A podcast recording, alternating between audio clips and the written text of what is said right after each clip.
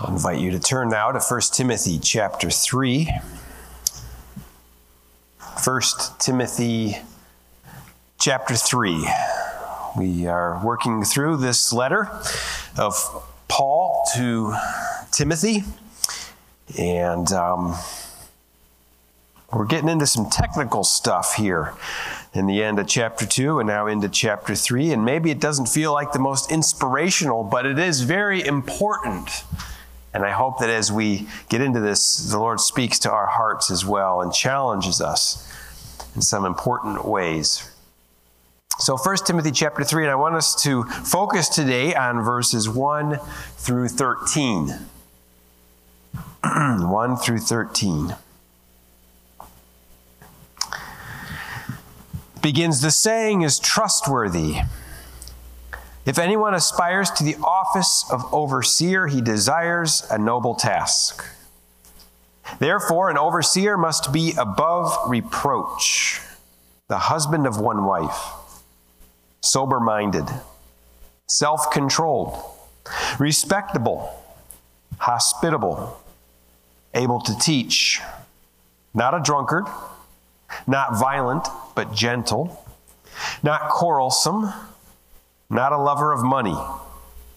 He must manage his own household well, with all dignity, keeping his children submissive.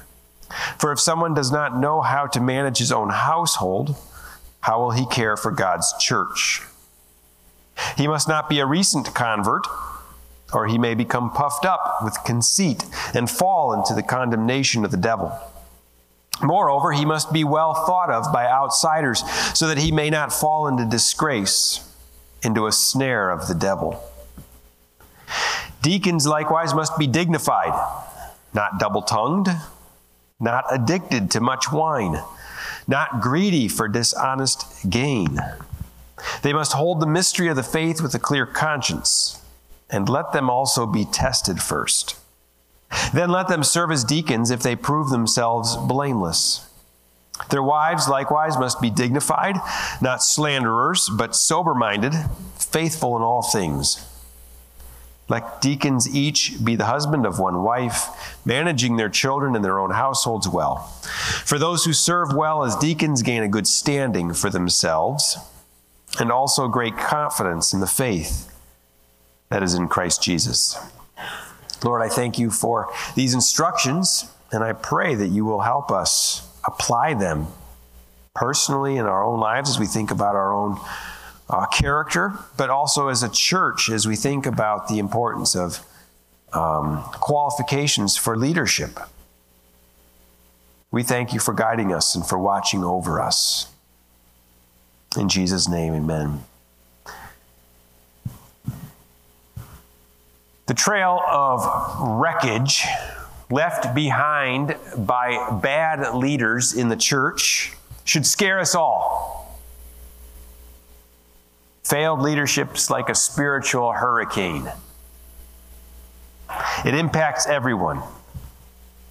And for some, their faith might be completely wiped out, like those whose homes this past week have been cleaned off the map.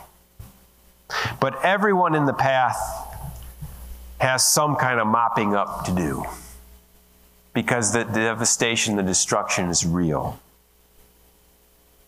Um, last year, I had to uh, do some driving, uh, transporting kids to school, and I found a podcast that I would listen to each day as I was driving to and from.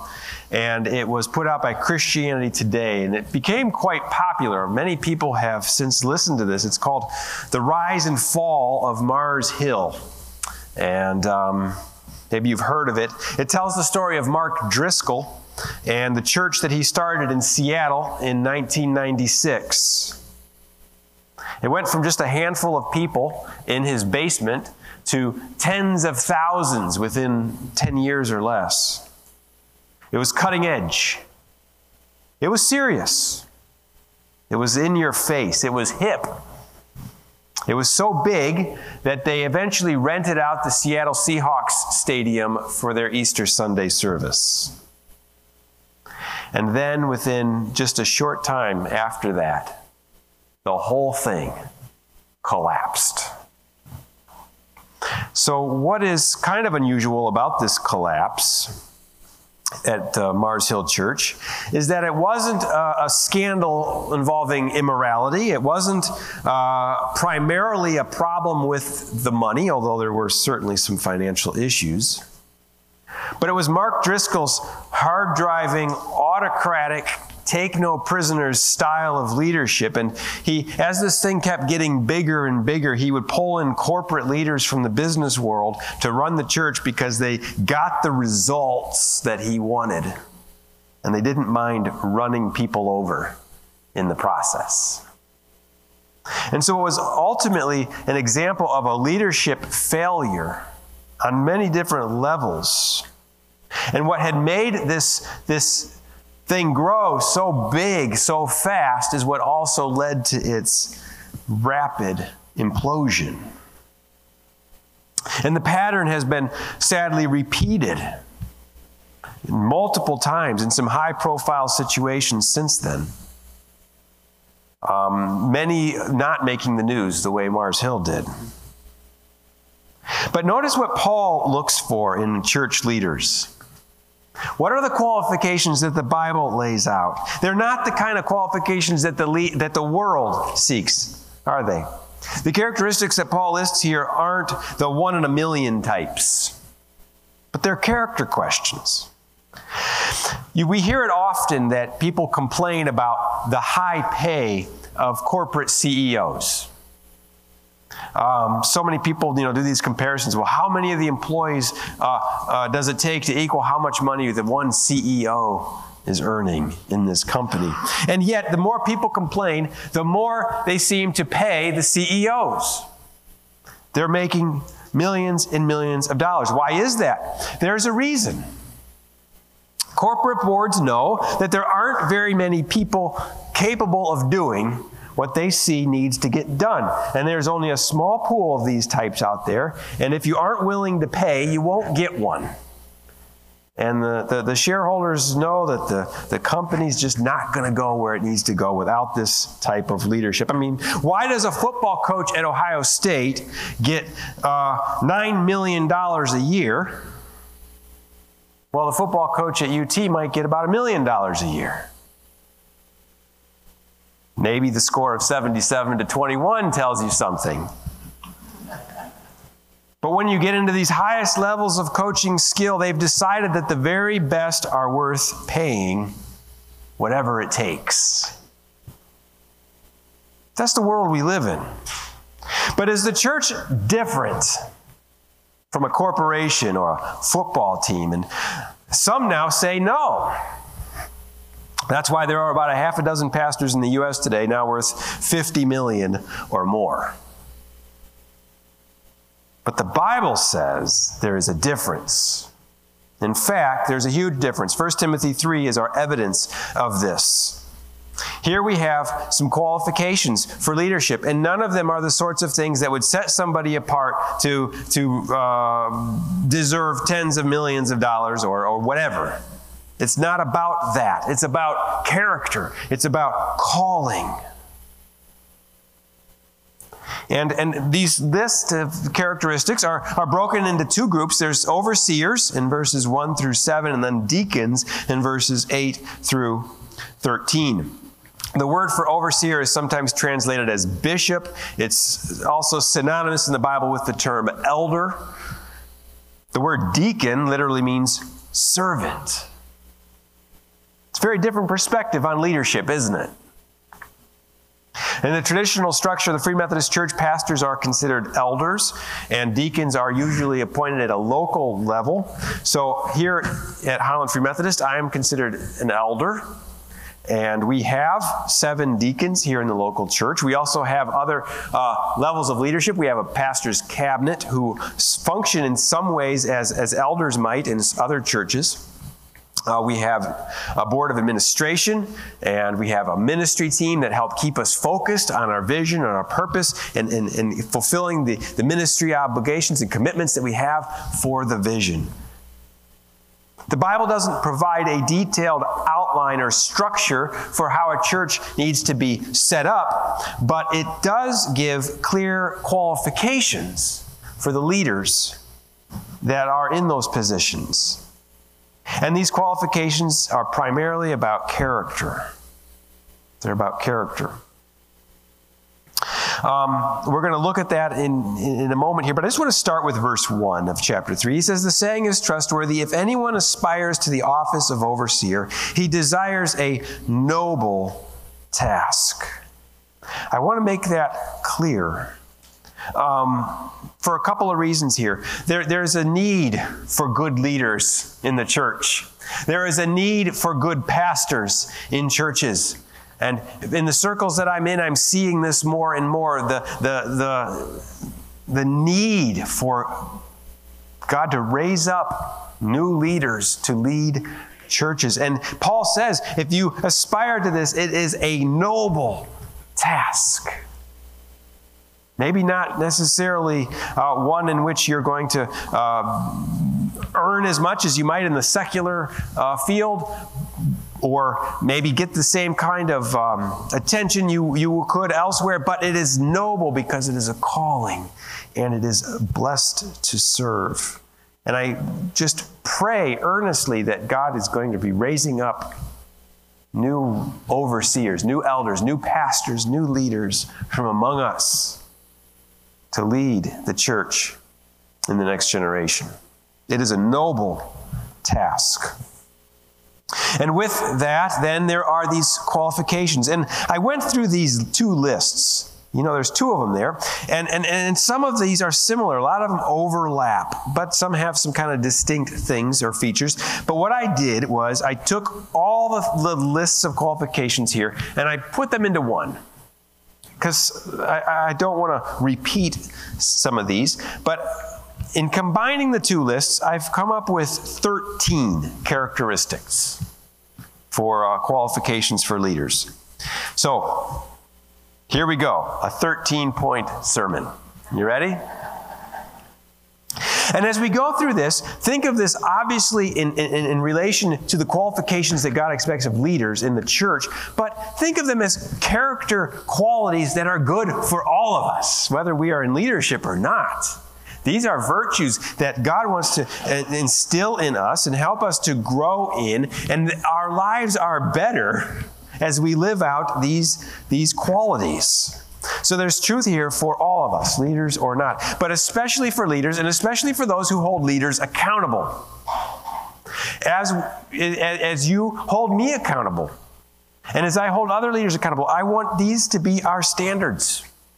I just want to say it right up front. If, if, if you see me out of line in some area here, address it, please. I, I don't want this, um, I, I, I want there to be that, that freedom, that openness to hold accountable. And uh, for all of our leaders here in the church. But number one in this list, above reproach. A leader must be above reproach. And I'm combining with this also the quality of being respectable. And also, where it says in verse 7, they must be well thought of by outsiders so that they may not fall into disgrace, into a snare of the devil. Also, where it speaks of deacons being dignified. Um, these, I think, all come under this heading of above reproach. In some ways, to be above reproach is, is the, the heading of the whole list the whole chapter. But a leader is in the church must have a good reputation inside and outside the church. This qualification is, as I said, an accumulation of the other qualifications. What is this person's reputation among their neighbors? What is this reputation within their family? If a leader is a lay leader, and when I use that term lay leader, I mean somebody who's not an ordained clergy. But if they're a lay leader within the church, what is their reputation among their coworkers, among their business associates? Uh, would their coworkers or their competitors, even in business, be surprised to learn that they're a leader in their church based on the behavior they've seen? And this also raises another important question as we start to get into this list, and that is the question about leaders who have fallen, leaders who have sinned.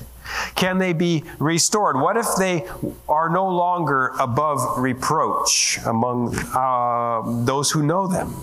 Can they be restored to leadership or are they permanently disqualified? Well, a lot will depend on the nature of the sin, the path of reconciliation that was followed, and the position that they're being considered for. It would be impossible to give a simple answer, but a standard must be maintained. And I'm probably on the tougher end of this spectrum than some. But I always uh, uh, assure you, grace offers forgiveness. But I don't believe that grace necessarily allows for full restoration to any position of leadership. And on this basis, because there are certain sins that will disqualify a person from certain ministries, uh, and, and perhaps for a lifetime, because of the effects it has had on their reputation or their example in the community. Um, God has a place for each of us to serve, and God has restored in many ways, in miraculous ways, people in leadership. And certainly, Paul himself was once a persecutor of the church and then becomes an apostle of Christ. But we take into account was that, that person, Paul himself was not yet a leader in the church at that time. His conversion came after his fall. So there are various factors that we have to keep in mind when we think about restoring fallen leaders. And it's not a simple one size fits all answer, but I believe we should be very particular and careful about such things because often there is damage through reputations, especially in the community. Um, second, so above reproach, next, the husband of one wife.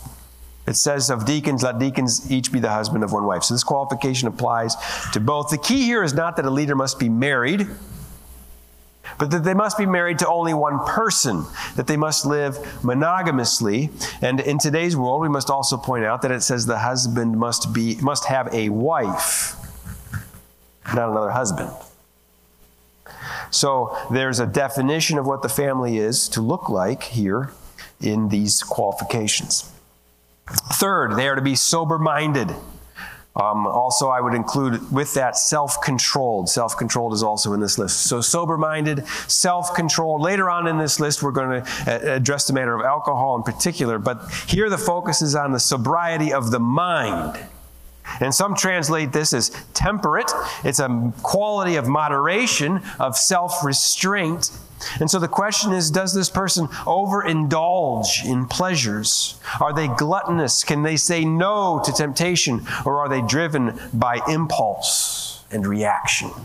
Is there a spiritual maturity here that allows them to, to be sober minded, self controlled, temperate? Number four, hospitable. Hospitable. Uh, the literal translation here is Do they love strangers? Are they loving to strangers? Will they welcome people into their circles, into their homes, into their communities? And, you know, I think this is a good one for all of us to be challenged with because we live in a culture that is becoming less and less hospitality oriented. Uh, a lot of people just seem shocked now if somebody shows up at their house unexpectedly. Um, to be hospitable doesn't mean you have to have the, your home in perfect order and ready to, to, to entertain guests, but it, it means just being willing to open your door when somebody's there, to welcome them in, to extend that openness to a visitor or to somebody in need. I think it's kind of an irony of our day today that we perhaps spend more money and time than ever fixing up our homes while having fewer and fewer people ever come enjoy all that we've done to those homes. So, hospitality is a key quality of good leadership. Fifth, Speaking of overseers or elders, Paul says they need to be able to teach. able to teach. Now, this is not a quality uh, or qualification listed for deacons, although I find it interesting that Stephen, one of the very first deacons, also gives the longest sermon in the book of Acts. So deacons certainly can preach, but it's a qualification specific here for overseers and elders. Uh, some churches have what they call ruling elders and teaching elders, and the pastor is considered a teaching elder. But what is important here is not just that they have a, a, degree in education, understand good pedagogy and things like that, but that they're able to teach the Word of God, that they understand the Scriptures, that they can rightly divide the Word of truth, and that they can proclaim it with authority and boldness, recognizing it as the Word of God. So Paul spends a lot of time in 2 Timothy instructing him on the specifics of teaching the Word of God. It's about taking the ancient words of Scripture and applying them to the contemporary realities of our day.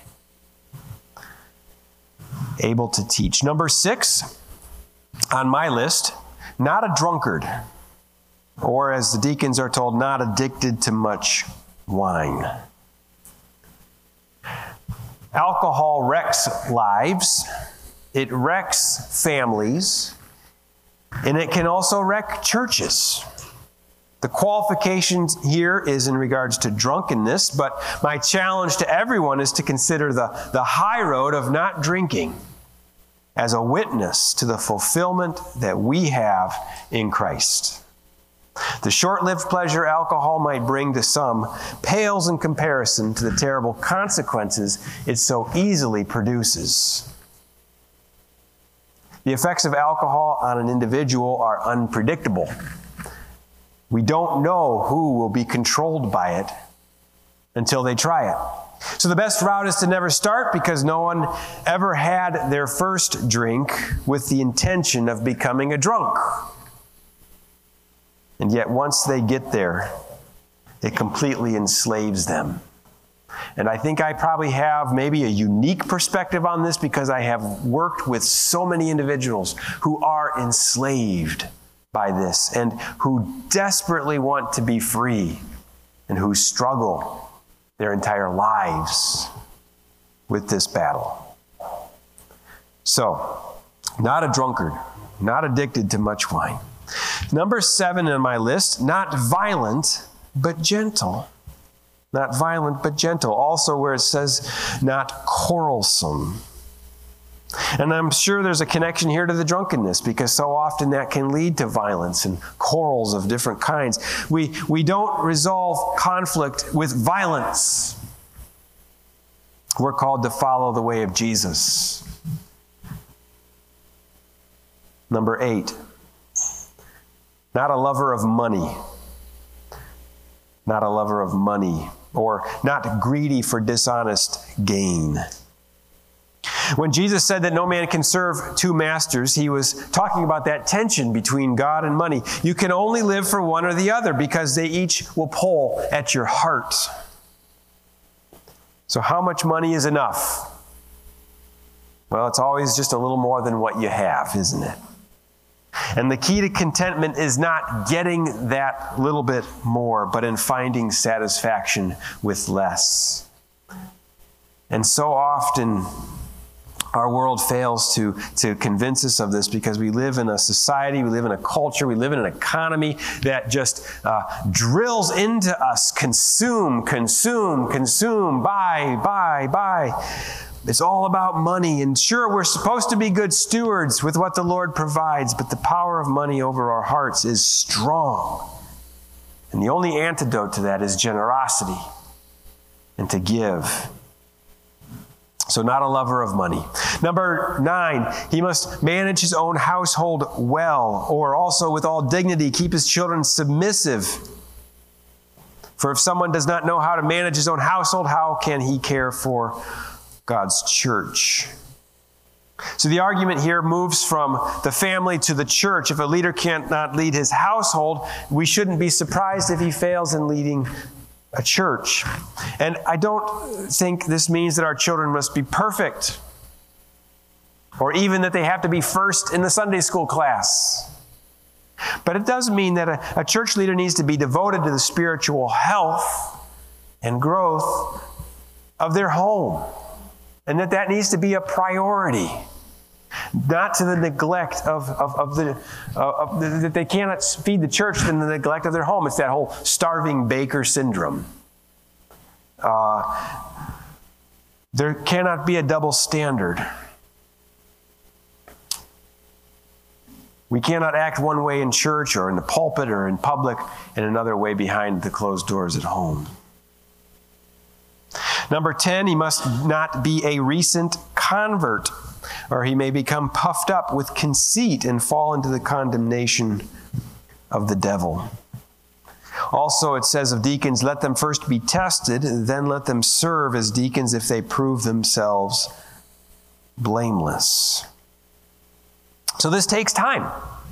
There needs to be some testing. There needs to be some examination. We uh, run a great risk when we push someone too quickly into roles of responsibility. And I think that's a popular idea right now, and I'm concerned by it uh, that, that there's this thrust to just put people into positions of leadership and authority who aren't necessarily prepared. Maybe thinking, well, the less experience they have, uh, the better because they won't be afraid.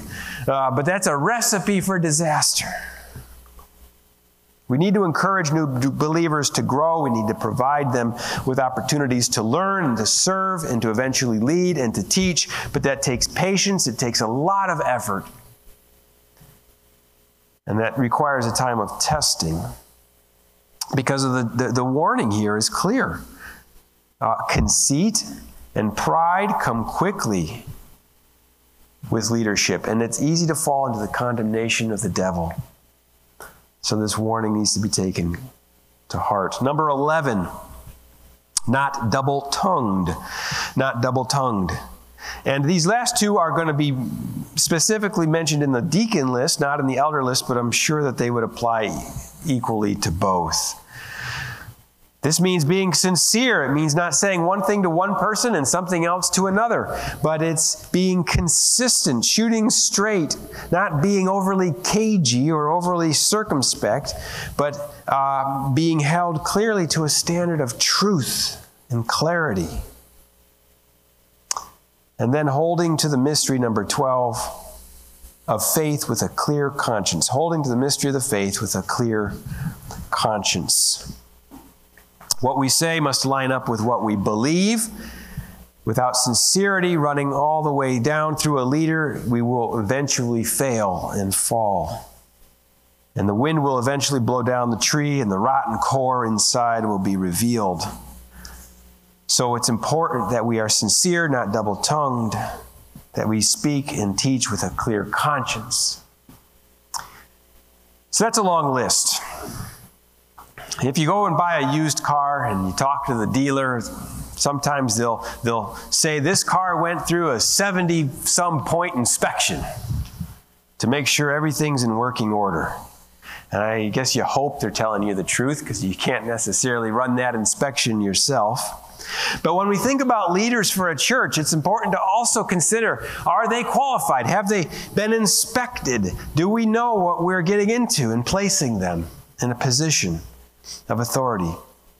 In about six weeks, we're going to have our annual society meeting here uh, at the church. We're going to select leaders for 2023, and the nominating committees uh, soon to prepare the ballot for this as we consider who to vote on and who to put into some of these positions in the Board of Administration or the pastor's cabinet. And we need to consider the qualifications carefully that are spelled out for leaders in the church. And as I said already, maybe you're not a, a, a leader in that sense, but um, you are still called to, to this character, to these qualities. And God encourages and blesses us all as we as we grow. Are we are we being respectable? Are we being sober-minded? Are we growing in gentleness? Are we free from the love of money? These are all questions that we can all ask and grow in godliness as a result. But I, I, I, don't want to, in going through this list, um, simply scare people away from leadership. I want to inspire you. And to know that, as Paul said there in verse 1, you desire a noble task. as you aspire to lead in the church. In the mid 17th century in England, there was uh, a lot of religious conflict in that country, and Charles I was beheaded uh, by um, those with Oliver Cromwell who came to power, and there was such shifting in politics and authority, and this infected, affected the church in, in numerous ways. It was a very dangerous time for leaders and to be in ministry. And the Anglican church leaders who were associated with King Charles came under special attack. They were often defamed and stripped of their positions, and many leaders in the Church of England saw their life's work unravel before them. But in the midst of all of this, uh, some remained faithful and steadfast, and there's an inscription that was found hidden away inside of a church the Harold Church of Staunton, England, had this inscription uh, etched into one of its walls. It says, In the year 1653, when all things sacred were throughout the nation destroyed or profaned, this church was built to the glory of God by Sir Robert Shirley, whose singular praise it was to have done the best things in the worst times to have done the best things in the worst times. Certainly easy to complain about the times in which we live, and yet what matters most is what we do in the times that we've been given. And working together in the power of the Holy Spirit, the church has unprecedented possibilities for making a difference in our world, and that takes leadership. And it takes the kind of leadership that has the qualities of character and virtue above all else. And those who aspire to be leaders desire a noble task. May God call and equip us to that for these times. Gracious Lord, I pray that you would help us hold each other accountable. Help us spur one another on. Help us to see the blessing of living uh, in, in, in conformity with the qualifications, the qualities laid out here in 1 Timothy chapter 3. Guide us as a church, we pray. In Jesus' name, amen.